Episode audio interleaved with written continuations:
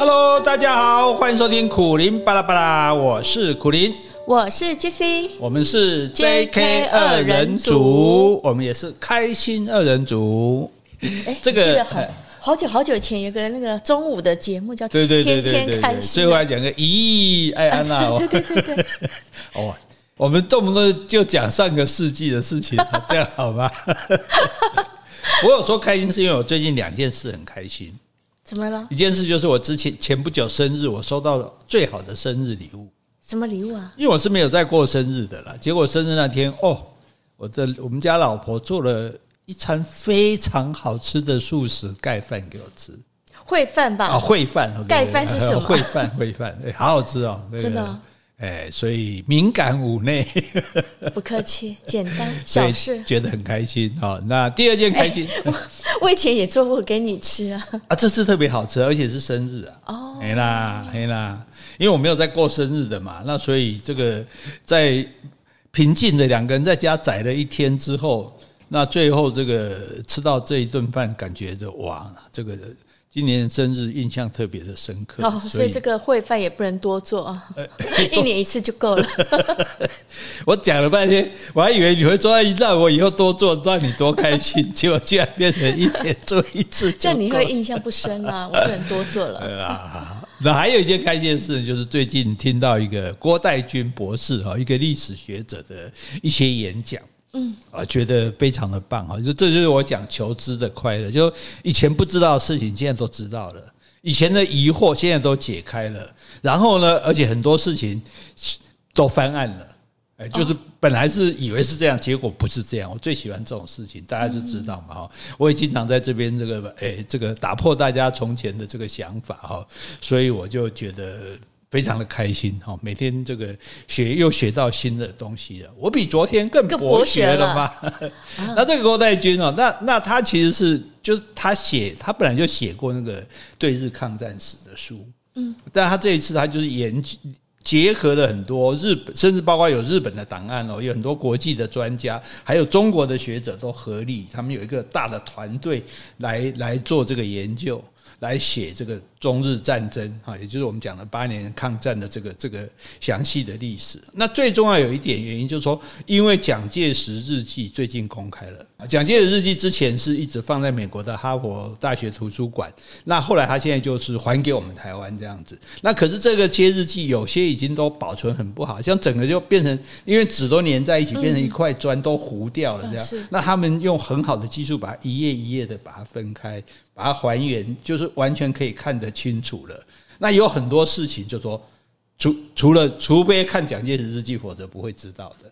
哎，但是他写的日记是真的是要为了留给后代的人看吗？他当然知道后代人会看。以前我们很多政治人物都会写日记，他们也都知道后代人会看。但是呢，有些事情他也不可能在那个时候就说他来造假，或者说来讲讲骗人这样子。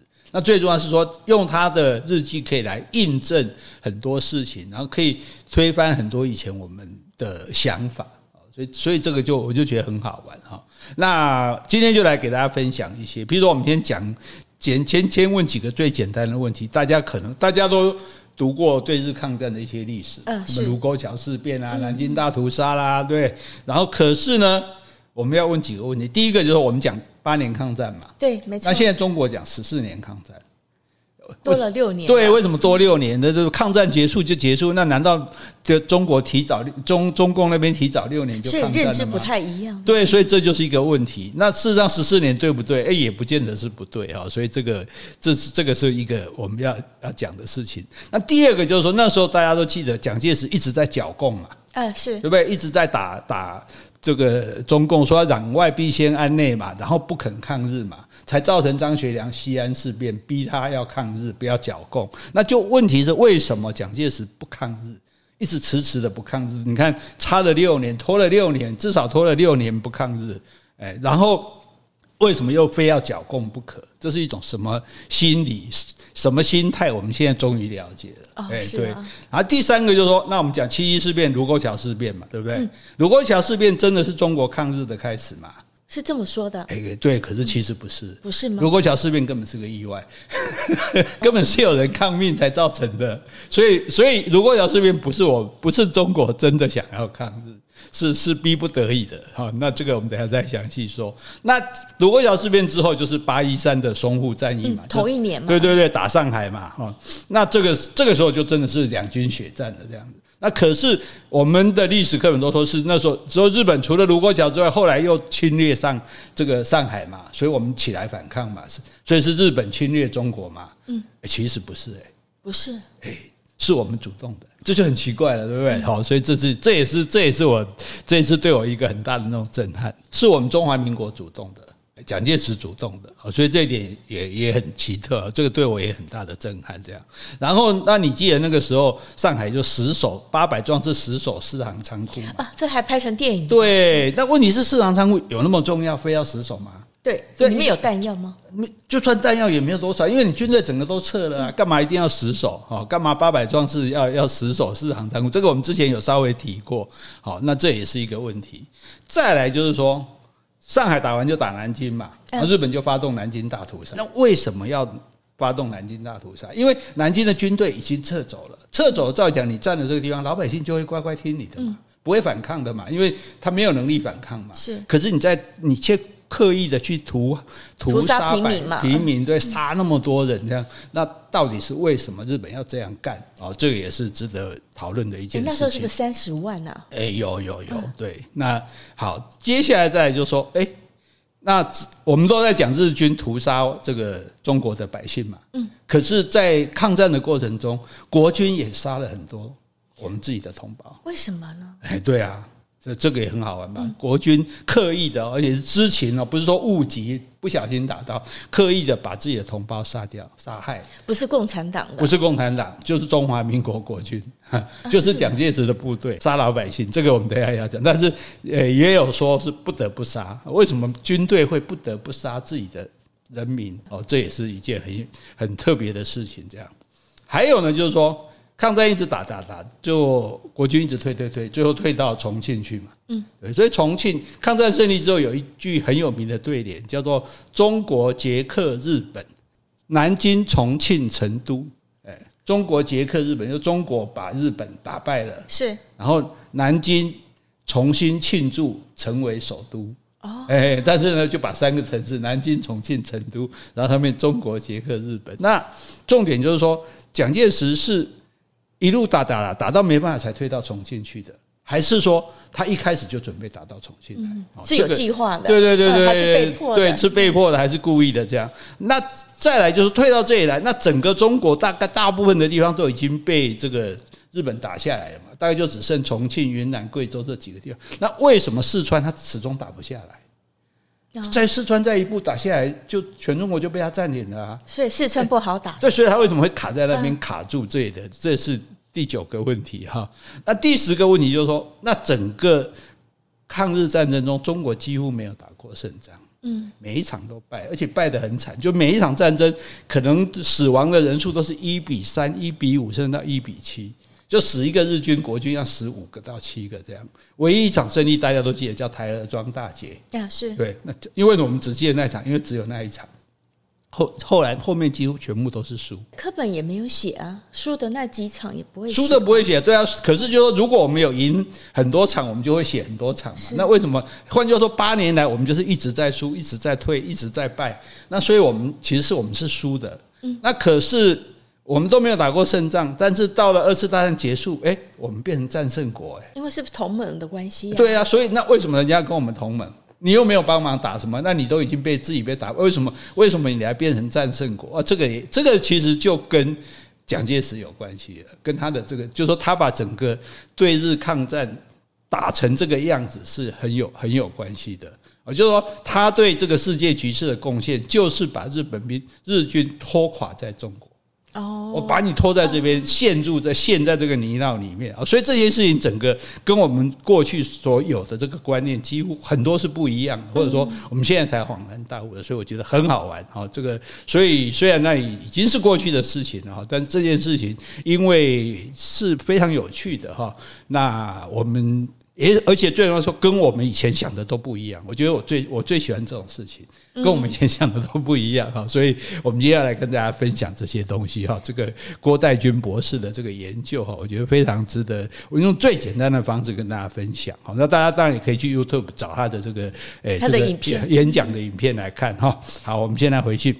回去之前，我想问一下，为什么蒋中正的日记是由美国的胡佛大学保管？哦，是他们的家人当初捐给胡胡佛大学的。是蒋宋美龄吗？对对对对对，他认为他对他们的家人捐给胡佛，他就他想就放在国外这样。所以那时候也讲好说，在几年之后就是可以开放啊？没有没有没有，是后来是我们跟他要说，希望他还给还给我们的国史馆这样，哦、我们才能够看到详细的内容，而且他也都整理好了，就是把它就是让你可以看，因为整个整个拢过去，就这种过去看不清楚啊，所以伊嘛甲经历好啊，这个很难啊。所以现在就永远会在留在台湾这边吗？对对对对对对，所以现在大家都可以去公开阅览。所以现在你会看到 YouTube 上面也很多，就是根据蒋介石的日记来讨论的很多有关历史的事情啊。大家如果有兴趣，也可以去看。嗯，好。现在真的要来回 Podcast 留言了，好，我们第一位是美语美语哦，这是我们的资深听众喽。他说孤军，标题是孤军啊，我们在五七六那一集有讲那个台北孤军。嗯、他说高中时期第一次阅读《抑郁》这本书，深受感动，透过作者的笔，竟也能够身历其境，随着笔下人物一同感受当时的世界与心情。今日在听苦林老师跟 Jessie 的分享，内心更是澎湃汹涌、激荡不已，久久不能停歇。历史的悲剧，让身为外省第二代的自己总是感叹不已，却也更心疼亲爱的父亲在年轻少不更事时的各种患难、迷茫与悲苦。加上父亲从来不在我们这些孩子面前提起这些遭遇，让人更加心疼不舍。哎哎，说到这个，我想我们前阵子有看那个太平洋战争，嗯，我觉得拍的很好。它其实就是在一九四一到一九四五这四年间，呃，那美国的海军陆战队在各个小岛一系列的军事行动，那我觉得他拍的真的不错，哎。对对对，而且其实你看，所以为什么我们要去了解历史，就就很有意思，因为当时。美日本偷袭珍珠港之后，美国就从因为已经快打到爱澳洲了，东南亚、香港、新加坡都被日本占领了，快快打到澳洲了，所以美国就从接近澳洲新几内亚那边岛屿，一个岛一个岛的往上打，这样。那你知道打到接近台湾的时候，其实那时候有两种想法，一种想法就是打菲律宾，嗯，打下菲律宾，然后就打琉球，哦，然后就打日本。这是一条线，右线。菲律宾、琉球、日本。对，那另外一条线就是说，菲律宾不打，直接打台湾。嗯，那这是左线。嗯，那其实这两条线都有各自有主张的人，但是因为当年麦克阿瑟他守在菲律宾，后来被日军打，他离开了嘛。离开之后，他就讲一句话：“I will back。” I will, I will be back。对，我会回来的。但因为他坚持这一点，所以他坚持要先打菲律宾。那因为他先打菲律宾，所以后来就跟着接下来就去打冲绳、打琉球、打日本，所以才没有再打台湾。所以我们逃过一劫。对，因为在琉球死了几十万人，平民哦，不是那个不是军人哦。所以有时候，所以我们今天为什么说，哎，抗战关我们什么事？我我就是关我们的事。而且事实上。整个抗战的过程，甚至包括到后来，为什么中国会丢到丢掉？落到共产党手里，这全部都是环环相扣。对，而且我们了解这个历史，才会了解那一代人。你说中国为什么那么恨日本人？嗯，因为他们很多人的亲人是是南京大屠杀的幸存者，就像台湾很多人是二二八的受难者的后代一样。所以，我们是用这种说我们的同理心去了解他们那个时代人经历了什么样的事情，那所以他们会有什么样的那种想法。那我们当然很多人觉得啊，蒋介石很可恶，蒋介石很坏，可是对整个。中这个抗战来讲，也许我们今天讨论会让大家觉得说，哎，蒋介石也不是一点功劳都没有的。好，好，接下来呢，再一个留言是，哎，这是新的听众吧？哎，应该是说新的留言了，他以前没有留言过。喂喂喽，他说许愿成功。听完孤军一集，后来感谢老师，我这样有评分成功吗？哎，有，真的有成功喽！哦、我是这一集听师娘解说后才知道，原来还可以撰写评论，感谢感谢。哎，那你很聪明哦，我这样讲你都懂了，所以以后你还可以继续评论喽。好，啊没有回去。嗯，没有，没信了。呃啊，啊，没信了，啊，然后也没有抖内留言，没了。哦，各位听完了，各位听说听到了哈，我们抖内的留言也没了哈，我们的回大家也不写信给我们了。哎呀，没关系啦。哪一天听不到我们节目，不要太难过啊。哎，你这样勤了哦，勤了啊，没有了，没有。我们的智商自怜自对自怜自爱自义那个那个义。啊，是那个爱字没错，但这里要念自怜自义。好好，我们回来讲这个很有就颠覆大家认知的这个抗战史哈。先讲说为什么八年跟十四年的差别。其实日本跟我们起冲突，其实最早是一九三一年，一九三一年九一八事变，这个大家一定听过。哎，听过九一八。对，九一八事变是日本军，因为日本在。东北有一条南满铁路，这个铁路是权力是属于日本的，是他们盖的吗？哎，是他们盖的，所以是权力是属于他们的啊。但是，但是那个时候，当然这个东北还是中华民国的。那日本当然中，反正日本就一直想要把中国占掉了。他们他们觉得我们现在很强了嘛，我们现在这个明治维新之后，我们工业啊什么各方面是都很繁荣啊，军事很强。那中国那么大那么弱，应该他就觉得要把中国吃掉就对了。那所以。他就千方百计要动手，那他在东北呢，他就把南满铁道的一段路炸掉，自己炸、啊，自己炸，然后说是中国国军队炸的，对对对对，就自导自演，这古来就有了了。那那当然这样就会引起冲突嘛。他说我们炸他就要打我们嘛，那我们当然我们国军照理讲守土有责，我们要反抗嘛。嗯，蒋介石下令不要反抗，为什么？好，因为打不过。哦，确定？完全打不过，就是说我，所以我听了才很很。那动容就是说，因为台湾那个中华民国那时候还是农业社会，我们甚至没有钢铁业，没有军工业。你想，满清末年积弱不振，到现在也才二才二十年啊，根本而且还是二十年都在打来打去，有没有？北伐各各军阀打来打去，所以我们根本还是在一个很落后的农业社会，而且我们整个国家没有统一。嗯，那所谓建立的中华民国政府的南京，只有管到旁边五六个省啊。其他都还是军阀割据，所以北伐成功是骗人的，没有成功啊，就就五六个省，所以每一个每一个地方，大家既然不属于统一，你当然我也不会缴税给你啊，对啊，我所以我们其实连户籍制度也没有，兵役制度也没有，完整的那个赋税的制度也没有，所以那个时候的中国是一个非常落后的国家，而日本已经是一个工商业先进的国家，是，所以我们完全不是人家的对手。完全打不过人家。讲最简单一点，我们在等一下会讲到这个淞沪会战的时候，我们的兵是三个人只有一支枪，你能想象吗？那这样其他两个不是当肉靶子吗？啊，对啊，就三个人一起冲上去，这个打枪的死了，再换另一个把枪捡起来。也就是你连枪都不够，你说你要跟日本军打什么？哎，那然后我们的大炮，我们全部的一五零厘米的大炮只有四十四座，日本兵一个师就有四十四四座大炮。所以它的大炮是我们的百倍啊！那种军阵更不要说，我们也没有钢铁厂，也没有军工厂，这些通通远远远不如。所以日本也不是很想打中国，因为他觉得中国根本不堪一击。我只要用虎用吓的，然后让你退兵，让你跟我签协定，你就变成我的了。所以这个时候，因为讲这个张张学良，他本来是东北军的司令嘛，因为他爸爸张作霖嘛，对对，是奉系的军阀嘛。那但是张。学良是有说要宣誓有效忠国民政府的，那这个时候照理讲他应该要反抗日军嘛，但是蒋介石叫他我们不要抵抗，你入关，你进来长万里长城，就把东北放弃就对了。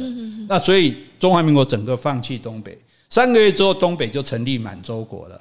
哦，哎，满洲国就是我啦，我的我的祖先呐，溥仪啦，哦哦，哎，长得很像我那个人，他来当傀儡皇帝，要喊渣，对对对对，所以那那时候他没有喊，所以这整个东北其实就被日本用满洲国傀儡国的方式就被他占领了。所以这是那个时候，所以为什么讲十四年？如果从这个时候开始算抗战的话，对日战争的话是十四年。可是等于说没有抗战，没有抗，没有抗，没有抗。对，那一九三二年的时候，第二年呢，日本又打上海，嗯，这叫一二八一二八战，在在一二八事件，大家九一八之后就记得就一二八，一二八是什么？一月二十八，一月二十八号，对，一月九一八也是九月十八号，一月二十八号日本打这个上海，哈，结果我们我们也没办法。反抗他，因为照理说啊，我们没有兵器嘛，就就是因为我们武器太差嘛，我们实在也没办法打。结果当然，可是因为上海有很多租界，英法各国的租界，德国的租界，所以呃各英法各国的租界，所以呃美国的租界，那大家就觉得说，哎，那他们就出来调停，嗯，说那好，那日本兵呢也不要进上海，你们就留在日本的租界。你们是指谁？日本人、日本兵，就不要打。对，就留在但是中国军队撤出上海，对，等于上海就变成非军事区了，这样子就对。所以，所以讲难听点，这等于也被等于也被几乎等于是被日本人占走，或者说等于我们撤守了，就对了。所以这是第二次，这一二八，这是淞沪的第一次战争哈。所以，那在在这个你说刚刚讲到那那蒋介石在想什么？就他在想就是能不打就不打，因为我们实在打不过。打的就是白白送死而已，我们没有能力打，不是说他不想打这样子。那第二个呢？如果要打的话，我打就是拖，我就是拖，就是我就是一直退，一直退就对了。反正我中国很大，我一直退，一直往后退，一直往后退，我就看你一直打进来，打到我能，我地方很大嘛，就像当年这个纳粹还有拿破仑去打俄国一样，我就一直退啊，那样他，所以基本上他也没有。他也不可能期望会打赢，我就是挡多久就算多久，然后退退了再再再挡再退这样子。但是也不投降就对，不就是不投降，就是这一点坚持不投降，因为日本就希望你投降，他也不要打，因为日本不想打。日本的假想敌是苏联跟美国。日本那时候已经觉得自己是强国了，你在中国最好就是像东北这样，我就所以他也去搞蒙古的独立啊，就搞各地，其实那种独立都是假的，都是被他当做他的傀儡了。嗯，是对，像那而且另外一点，就蒋介石有个想法，就是从蒋介石日记这次才看出来，就是说如果让日本现在你看打到了华北，对不对？华北如果一路在往南打过了长江，打到南京啊、上海这边来，往南打的话，北往南打是很容易的，因为都是平原。嗯，平原的话，日本的坦克车啊，这个这个运兵车，对对对对，一一路畅行无阻，所以他要把它反过来，变成让它由东往西打，就是由南京呃上海这个方向往湖南，然后再往四川这个方向打，因为这边呢一路就很多山，而且西边的话更多高山，那你要从低的地方往高的地方打就不好打，而且你这样走你就不是那么那么的平，那么多的平原，那么平坦让你好走。所以你希望他由东往西打，那他是打算由北往南攻，那可是那你怎么来主动转转变这个局势呢？所以这就好玩的地方了哈。所以蒋介石那时候就很想说，我我要想办法得到最后我要打的地，我要守的地方。嗯，那可呃，譬如说，就想两个地方，一个是西安。哦，陕西这边一个是四川，一个在西北，一个在西南。嗯，哦，陕西的地方后来因为西安事变，那个我们等下再讲。可是再来就是西南的四川，可是四川那时候还是军阀占的，是刘湘一个军军阀。那一九三五年呢，中央军就进入四川了，是就把那个等于刘湘就臣服，就就等于占领了四川就对了。那个时候蒋介石就把它打算作为抗战最后的基地。嗯，等于说我们我们所以这个不可能。造假，就当时他就已经想了，就说打拿到四川了，我将来就是要打，最后我要躲到四川来。四川为什么要到四川？四川第一个它有天险，它因为蜀道难，难于上青天，自古以来四川就很难打进去。第二个呢，四川算有一点点的工业哦，是对，是初步的工业，所以我们还可以稍微发展一些可能军工啊、军工业啊什么东西。另外呢，四川、湖南这一带这是鱼米之乡。哦，就是说粮食很富裕，对，所以我们可以在这边长期抗战就对了。所以那时候他就有这种打算的，这样。那可是他为什么不打不抗日？你说抗日抗不过，一直剿共呢？因为老共的武力比我们还弱，比国民军国民党还弱。嗯。那老共是来捣蛋的，所以他而且老蒋介石剿共，他的目的，你往把这个共军一路往西北、西南的方向打。其实是顺带就占领那个地方，嗯，比如说西北呢，本来有个军阀，我现在打打共军，我中央军就进去了，进去我就把它站起来。其实那一年，蒋介石一直在西北、西南很多地方一直在跑，就是所以老共都在西方吗？西北、西南吗？在我们把它往那个方向打，等于说我我挡住这边，你你要逃，像延安什么的，都是在西北的方向，往那个方向去这样子。所以他的想法是我先把老共解决了，我再来。抗抗日，反正我还没有能力抗日嘛。可是后来就是发生西安事变，在一九三六年好。那因为这也不能怪张学良，因为你看张学良他爸爸张作霖是被日本人炸死的，嗯，对，所以他是多恨日本人。那当初我守东北，东北日本人来，你叫我不要守，叫我退，退来这边还叫我当西北的剿匪总司令，嗯，对啊，我干嘛去剿匪？我要抗日啊！他当然他也受到共产党的煽动，因为共产党已经被国民党打到快奄奄一息了嘛，所以想办法煽动他。然后呢，也加上当时也有民间也有很多声音说，该干嘛不抗日，干嘛自己人打自己人这种东西，所以蒋介石就在跑到西安去，就被他抓起来了，而且受了伤这样子。那这件事情差别非常大，因为照蒋介石的说法，大概在一个月就可以把老共完全灭掉了。如果是这样的话，现在局势完全不一样。对，局势就不同了，完全不同了。这样，可是这个事情就没办法，但那。蒋介石就被迫要抗日了，因为后来条件就放他回来嘛，是对，然后他也说特赦这个张学良嘛，啊，这个可是他就是要对全国宣布说我们不剿匪了，我们现在抗日，哎，这个形势转变非常的大，逼得蒋介石不得不抗日，嗯。哎，这个然后逼得蒋介石没有把这个老共干掉，所以让老共后来就死而复苏吗？所以老共认为张学良是他们的恩人。嗯，而且甚至甚至老公后来还趁着抗战扩大自己的势力，哎，对，所以所以历史就是这样。有的时候，但是你说张学良是不是国家的罪人呢？也不能这样讲，因为他其实他真的就是想要抗日，他的想法也不能说是错的。而且他有一点很很有节操，就是，哎，我记得我们讲过，他后来我被软禁放出去之后，他到了美国，中国一直想请他去，他不去。啊！我不要做你们的英雄，我不是为了救你们才发动西安事变，我是为了真的想要抗日这样子啊。好，那所以这个形势就转变，这时候全国的那个都起来，全国都说好，我们一致对外，我们要抗日了。好，那个气氛已经开始形成了，因为你知道要打仗也要大家都认同啊。好，接着下一年一九三七年就发生卢沟桥事变了。卢沟桥事变，我们就说开响了抗日的第一枪嘛。啊，而其实卢沟桥事变哈，诶，其实。其实是个意外，对呀、啊，因为我觉得历史书好像写的是说日军有个士兵失踪了，所以他要进卢沟桥搜查。那我们这边中国的军队拒绝这个要求，所以就掀起了中日战争、啊。对，没有错。这所以日本又用这一套，又自导自演，说我们的兵丢了，所以我要进你的城去搜查。那我们当然不让他进嘛，是不让他进，他就硬要进来。那通常我们以我们过去的经历。就是好了好了，之前也有很多个什么塘沽协定、和美协定，就是每次跟日本起冲突，我们就就会让步说好了好了，不然这个地方你可以自由通行啊，我们就就就是一点一点让这样子这样。所以在日本的这种想法，他其实是希望华北自治，就是说这一带河北这个地方，就是说它也变成一个自治区了，也变成我的傀儡就对了啦，对，所以。卢沟桥是因为这个急新闻，他的部队等于说，等于说他们有点抗命了。上面叫他不要打了，上面是命，蒋介石就就说不要打了，不要跟日军起冲突嘛。那结果他们忍不住了嘛，说你这样欺人太甚，就开了这枪。那这枪一开下去，那没办法了，就得打了，都打了，已经。所以所以这就讲，这这这就，所以就像我们现在两岸啊，就是说可能。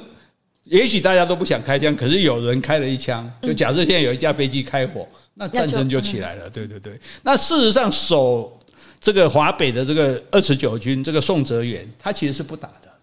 所以卢沟桥事变之后，没有继续打。所以宋哲宇那时候守卢沟桥吗？对对，卢沟桥包括在他的守区内，就整个华北这边是他他负责守。是不是他下令开枪？不是他下令，是下面的人开的。哦，更下面的人。对对对对，所以他是拒绝打的，他拒绝打，而且他就要跟日本人要议和，要谈条件，就说看看你要怎样了，反正我们不要打就对了，这样哈。而且蒋介石说派中央军来说，我要支援你抗日哦，因为既然已经抗日的这个烽火已经在全国响起了嘛，对。蒋介石派中央军来哈，宋哲元还拒绝。为什么？因为宋哲元他是军阀，他怕你中央军来把我吃掉啊！就像你去四川把四川吃掉啊！你现在派来我这边，会不会把我也吃掉？所以他也不希望中央军来。所以这个中国那时候麻烦就是大家各自为政为政啊，根本没有一个团结，也还没有很统一。对啊，根本没有统，就就五六个省而已啊，根本没统一啊。所以，所以这个时候其实所以就没办法打起来嘛，而且中央军也没有动。但是呢，所以你就说底下人你要约制约制得住。那这个时候。在北京有个广德门，有几个日本兵哦，他大概五百个，他就说，诶，他就想说，哦，那宋哲元不敢，二十九军不敢跟我们打，那我们进去看看。五百人就要求开门进去，这样。就上次那个卢沟桥不是不肯开门吗？后来才打起来吗？就这时候我们开门进去看看，哎，结果守军居然开门啊！是哇，日本就很得意，日军想哦怕我们，你看既然开门了，五百个人就进去了。进去我们关门打狗，杀了两三百个，杀了一半，啪啪啪就把它干掉。因为大家呃呃军人哎人都是有情绪的，所以这是宋哲元的军队开。对对对，宋哲元的部下也不是他叫他开，那这样子就只。那那事情这下你不打也不行啊！所以这是在卢沟桥事变之后了吗？哦，对，所以我们认为中日抗争是在卢沟桥事变开始。日本的历史里，他认为是中日战争是从广德门开始，因为广德门才真的有有有。那这个广德门距离卢沟桥事变是有都一样，在在北京城附近。我我一说时间呢？时间也没有多久，对，就就就在大概七月二十几号，他们在谈，还在谈判的时候，所以那个意外开枪倒是没有变得很大的事情。没有那件意外开枪，因为宋哲元就要跟对方和谈嘛，哦、但是这一次把人家杀了两三百，那那真的这下谈不下去了，所以事情大了。好，然后就宋哲元说，那就打就打嘛。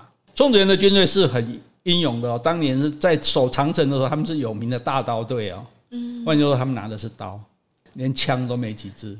所以他们曾经拿大刀跟日本军对抗，对对对对对。那所以你在想，拿着刀的这个二十九军打不打得过日本兵？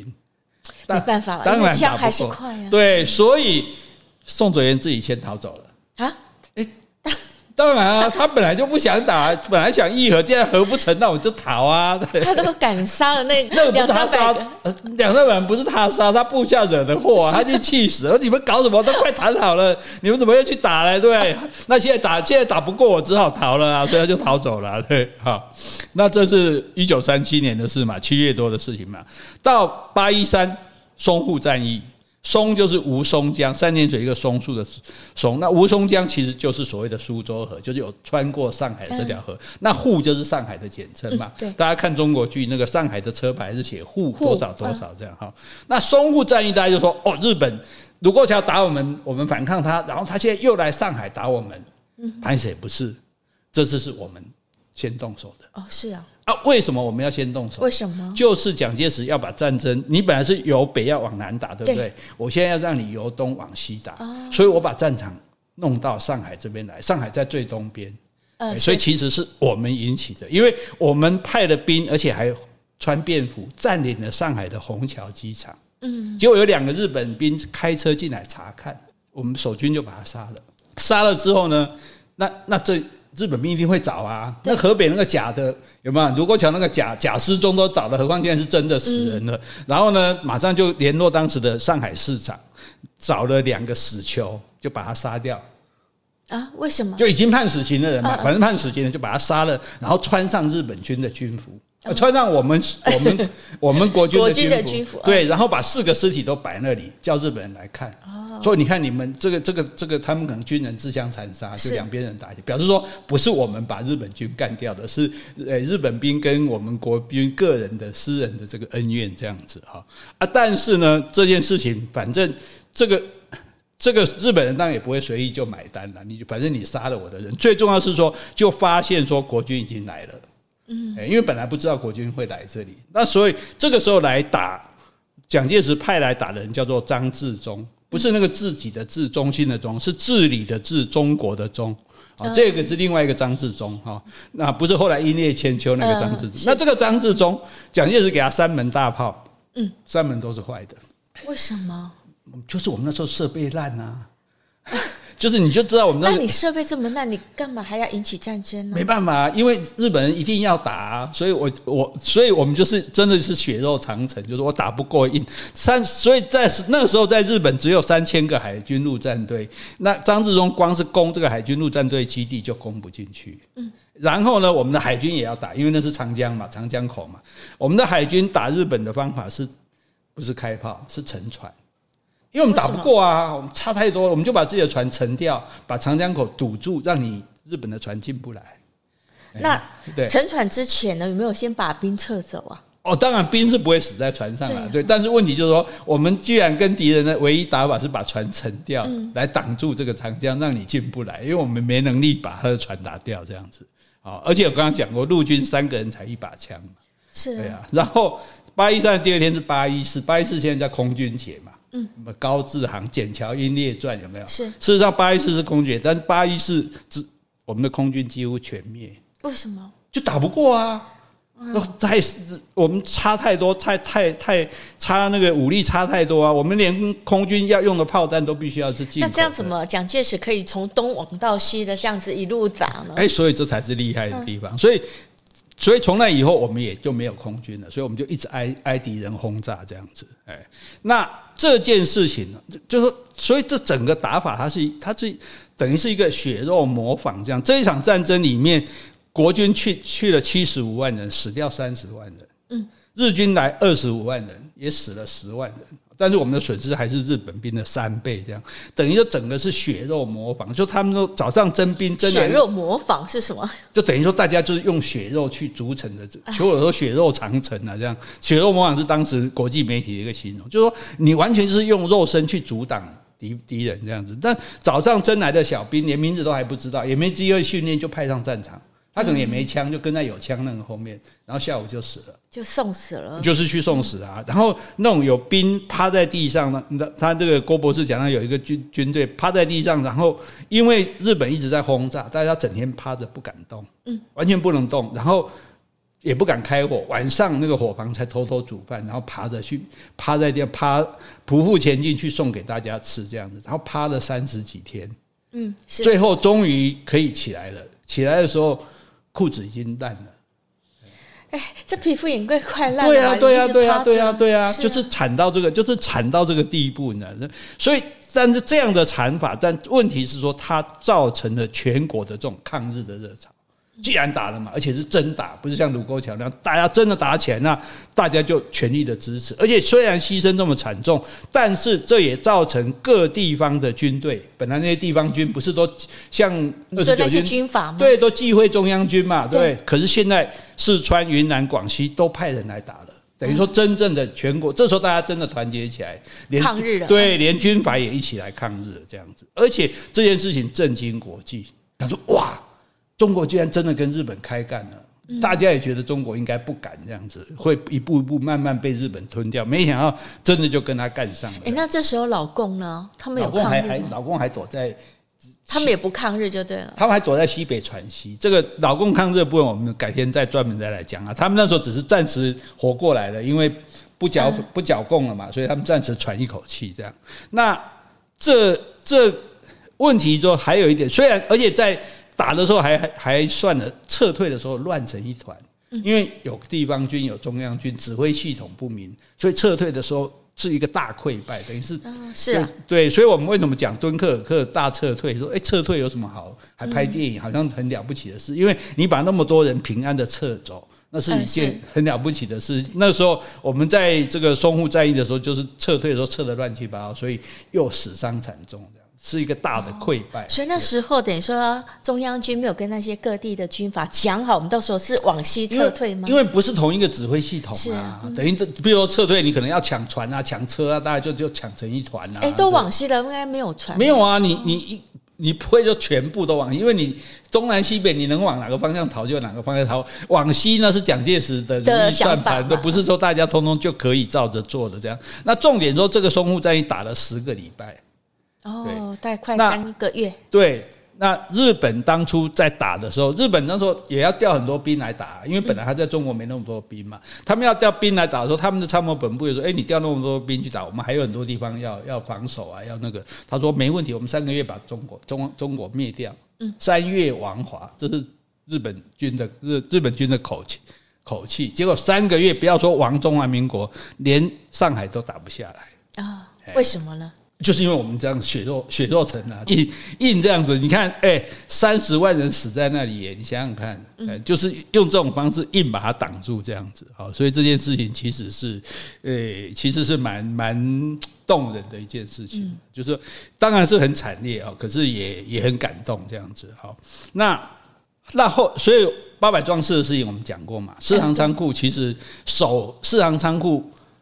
军都退走，守那里干嘛？你说断后也没有那么需要。说叫八百壮士，那四行仓库在哪里？四行仓库在上海，嗯，租界旁边，所以日本就没办法用轰炸的，怕炸到租界。其他国家在租界旁边，外国人在那里都看得到，就是要让各国看到我们中国抗日的决心，看你们会不会好心来支援我们，看到我们这么英勇，会不会来支持我们？所以这个有一点说，就是做给做给大家国际看的这样子，甚至包括像杨慧敏不是背了国旗。呃，游过去吗？对，游过去，然后在那边升起吗？你知道他们其实到八百张是只有四百人不到，八百还是吹牛的。对，然后他们在那升旗的时候，隔着河有三万名中国民众，就租界的人站在那边一起升旗。哦，对，所以那种士气，就是说，所以虽然打不过是打不过，可是就是。让大家看，全世界看到我们抗日的决心跟我们的勇气，这样子啊，所以那个谢晋元将军后来得到青天白日勋章嘛，一般没有，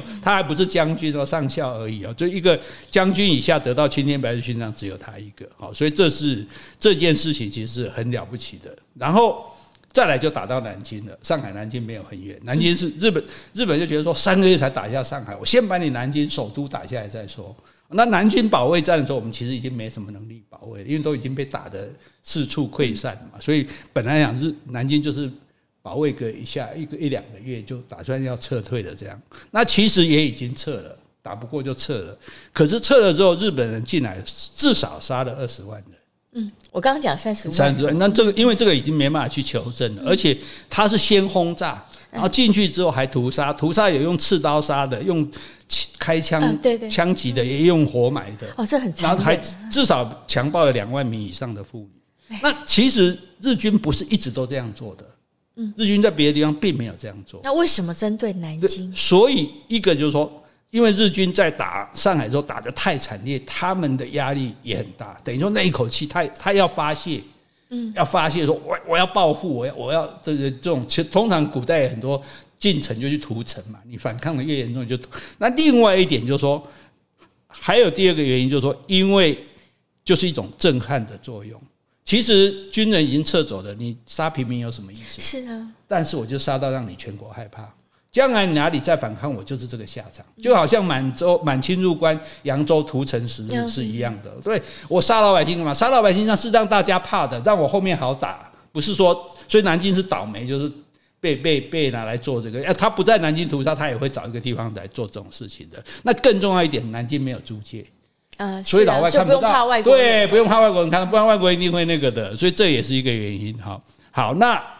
当然，南京大屠杀也就，所以大家就说要理解，就为什么有一些所谓的外省人，就中国人这么恨日本人啊？那真的是你要想到说那那样的惨状，然后你只要有听过，或者说你的家人亲人曾经对你的祖辈是曾经遭遇这个事情，那绝对是不共戴天之仇了。好，那。这时候就已经如蒋介石的意，从东往西打了，因为因为我们往西撤嘛，那你就要往西追过来嘛，对不对？追过来就打，打到徐州这边来。那一九三八年徐州会战，唯一的胜利就是台儿庄大捷，那一场我们打赢了，对。但是呢，后来还是打不过，因为实在武力差太多。所以台儿徐州会战，我们大概死了十万人。然后日本兵那死两万，对，因为武力也差太多。可是我们就是反正英英勇抵抗啊，就是。然后死的比他还多哎啊，十万个人嘛。我们一定死比较多啊，因为我们比较弱啊。啊，这还算打胜吗？没有胜啊，所以不胜啊，只有台儿庄那一场赢而已。大捷，所以对对对，说那一场大捷的话，对那一场我们赢，那那也只是那一场赢而已。但整个徐州会战来说，当然还是我们输啊。只是说，因为只有。只有那一场，可能那几天在某一个地方打赢了，所以我们就把它拿来大肆宣传。其实整个徐州会战我们是输的。那你说，那那这样死十万人，为什么呢？就是为了以空间换取时间，因为我要慢慢撤啊。嗯，我我也不能把军队一下子通通叫到四川，我也是要慢慢撤退。那我就是一些人派在这里挡，对，我一直挡，一直是，甚至有些地方蒋介石就下令将你就是要死守。你就死在那里就对，像谢晋元他们守八百壮士，他们都就讲明了说，我们今天就是要死在这里，所以要往武汉这个时候撤。所以这个时候，然后我们就讲到做了很多不得已的事。在那一年黄河决堤，在河南的花园口，堤防被炸掉，有九万人，九万个国民平民吗？平民被淹死，大概日军也被淹死了一万。啊，为什么啊？这件事情本来讲说日军炸的，是后来证明其实是国军炸的。为了要阻挡日军前进，因为你把它决堤之后，整个水淹平原，你坦克车过不来嘛，啊，战车过这个车子过那个你机车子都过不来嘛，所以就像最近不是乌俄战争，他们也炸了一个水库嘛，也是互相讲是对方炸的。那、啊、其实这件事情可以证明说，当初是我们炸的没有错。对，所以所以这这整个这是很惨的事情，没办法，就是所以他也来不及叫那些住在黄河附近的平民赶快撤走。没办法撤，我们那这军都撤来不及撤，都没能力撤了，撤的乱七八糟，还有哪里有能力去撤平民老百姓？甚至更惨的是，到长沙的时候。长沙大火，大火对长沙整长沙城整个烧几乎烧掉，这样是国军放火烧的哦。因为撤退了之后，不想让这长沙的物资被日本人拿到，嗯，因为我没办法撤这些，比如说军武器啊、弹药、粮食啊什么的，我们他就自己放火烧长沙城，烧死三万个老百姓啊。对，那这些老百姓也逃不走啊！所以战争可怕就在这里，你也你也你也来不及逃啊！你也不能先跟老百姓讲我要放火了啊，这不可能啊！老百姓说你怎么可以放火？所以这两件事情，这两件事情当然也是一个算是一个污点啊，但是、啊、但是是真的是不得已的事情这样子，而且整个人民的损失大概超过十亿元这样。哦，那那这个所以这个战争这样整个 整个所以所以就是很惨，一路日本军一直打，可是一直打，然后我们一直退一直退，哈。那甚至打到武汉，打到武汉的时候，我们就很聪明。我们是武汉，我们就没有守在武汉里面，守在外面，外面各个地方。所以日本为了要进武汉，要这里打掉，那里打，那里打，要要花要各花更多时间来打这个武汉。哎，然后等到他把长江沿岸我们的守武汉的这些地方都打掉，进入武汉的时候，发现武汉是一座空城。嗯，我们已经全部撤走了，所有的这一次就比较紧，连老百姓。连军军人所有的设备啊，这个机械啊，甚至厂厂房里的机器都都撤走，这样子撤到四川去。对，所以所以武汉失守之后，那日本就觉得那就差不多了嘛，因为武汉是中国的中心嘛。那如果再来就就退到国民军就退到四川去了嘛，蒋介石退到四川去，那四川应该马上就可以解决嘛，结果打不下来。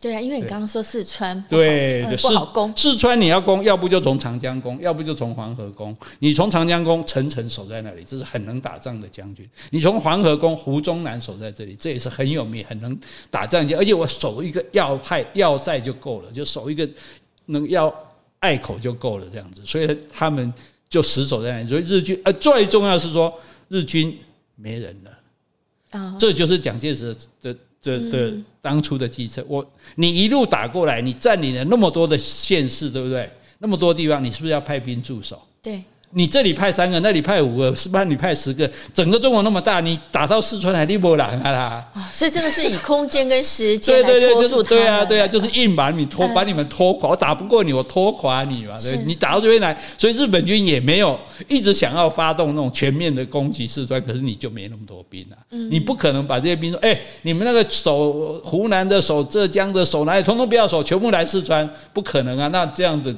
后面呢？对，因为那毕竟是我们的国土，我们老百姓会起来，游击队会起来啊，对，所以他没办法，所以他也已经打不下来了，也有气无力，所以只能用轰炸的。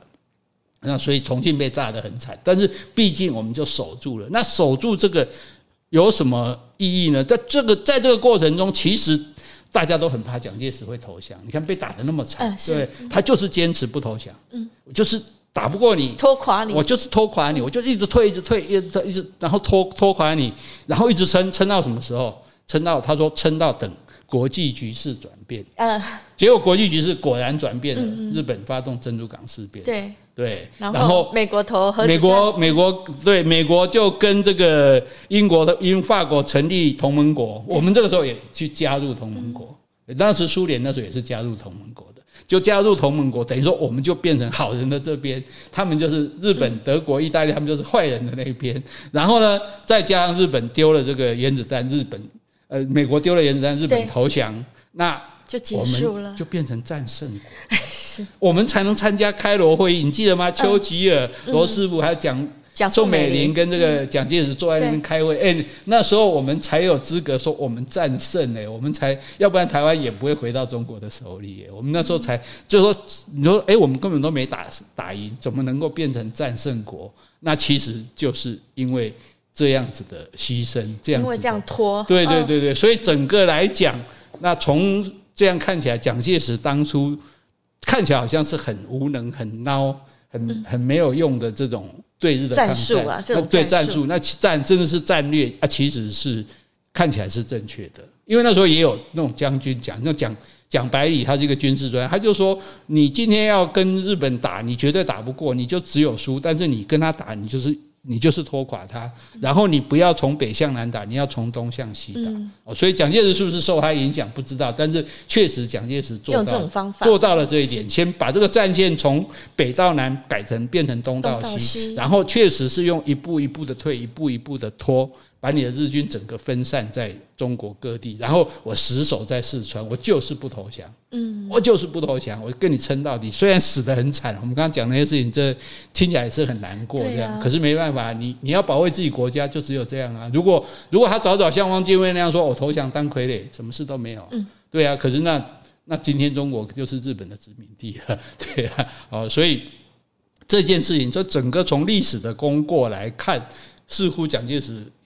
对日抗战确实看起来是有功的。确实，我们要给他正面肯定啊！不管他在其他的方面做了多少坏事，那是另外一回事。但是，这也就是说，所以大家从这样就去理解说，那所以为什么那么多人，尤其是外省人，他们对蒋介石那么支持？蒋介石带着我们八年抗战啊，然后蒋介石带着我们对抗共产党，然后带着我们来台湾的啊，所以他确实他这是他们的恩公嘛。对。那你要说他的恩公是坏人，他们难以接受嘛。所以我们要有宏观的立场，我们要整个，所以我们。我们要了解这个历史，大家从这个宽阔的角度来看，哦，原来是当初对日抗是这么一回事哦。那哎，也难为中国了，不然怎么办？对，是啊，也难为蒋介石了，也难为我们。所以国军最了不起，就是哪打这种仗，明知打不过还要去打，还要去去死守。这其实这些人是最了不起的。我也可以逃啊，可以不打。这些人就说，而且我打是这，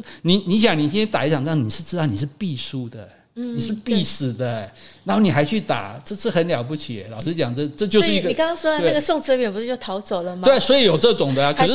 可是对，可是后来你看，大部分的，因为也就是因为这个淞沪战争激起了全国那种抗日的这个这个心决心嘛，所以后来这些地方军也都帮忙打。也也都没有再逃走的这种啊，只是说打不过就一路退一路退，是牺牲非常的惨烈了。但这个惨烈的牺牲，终于换来说最后的这个胜利啊！当然胜利以后是什么样子，那又是另一回事哈。改天有机会再跟大家讲啊。今天怎么样？听了？嗯，是。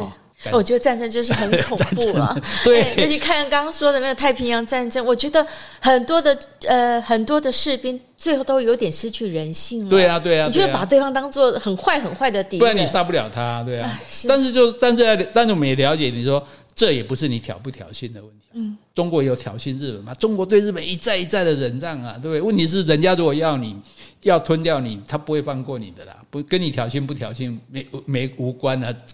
这更重要是你那种不投降的决心，我跟你耗耗到底，跟你撑到底的决心，这个这个才能够得到最后的胜利啊，好不好？来，这样光明的结论啊！哎，辛苦了。好，我们今天讲到这里。好，如果你喜欢今天的节目，欢迎留言或是寄 email 给我们。无论是加油打气、发表感想、提出问题，或是想要听什么样的题材，我们都很欢迎哦。也欢迎大家不要忘了继续抖内哦。谢谢，拜拜，拜拜。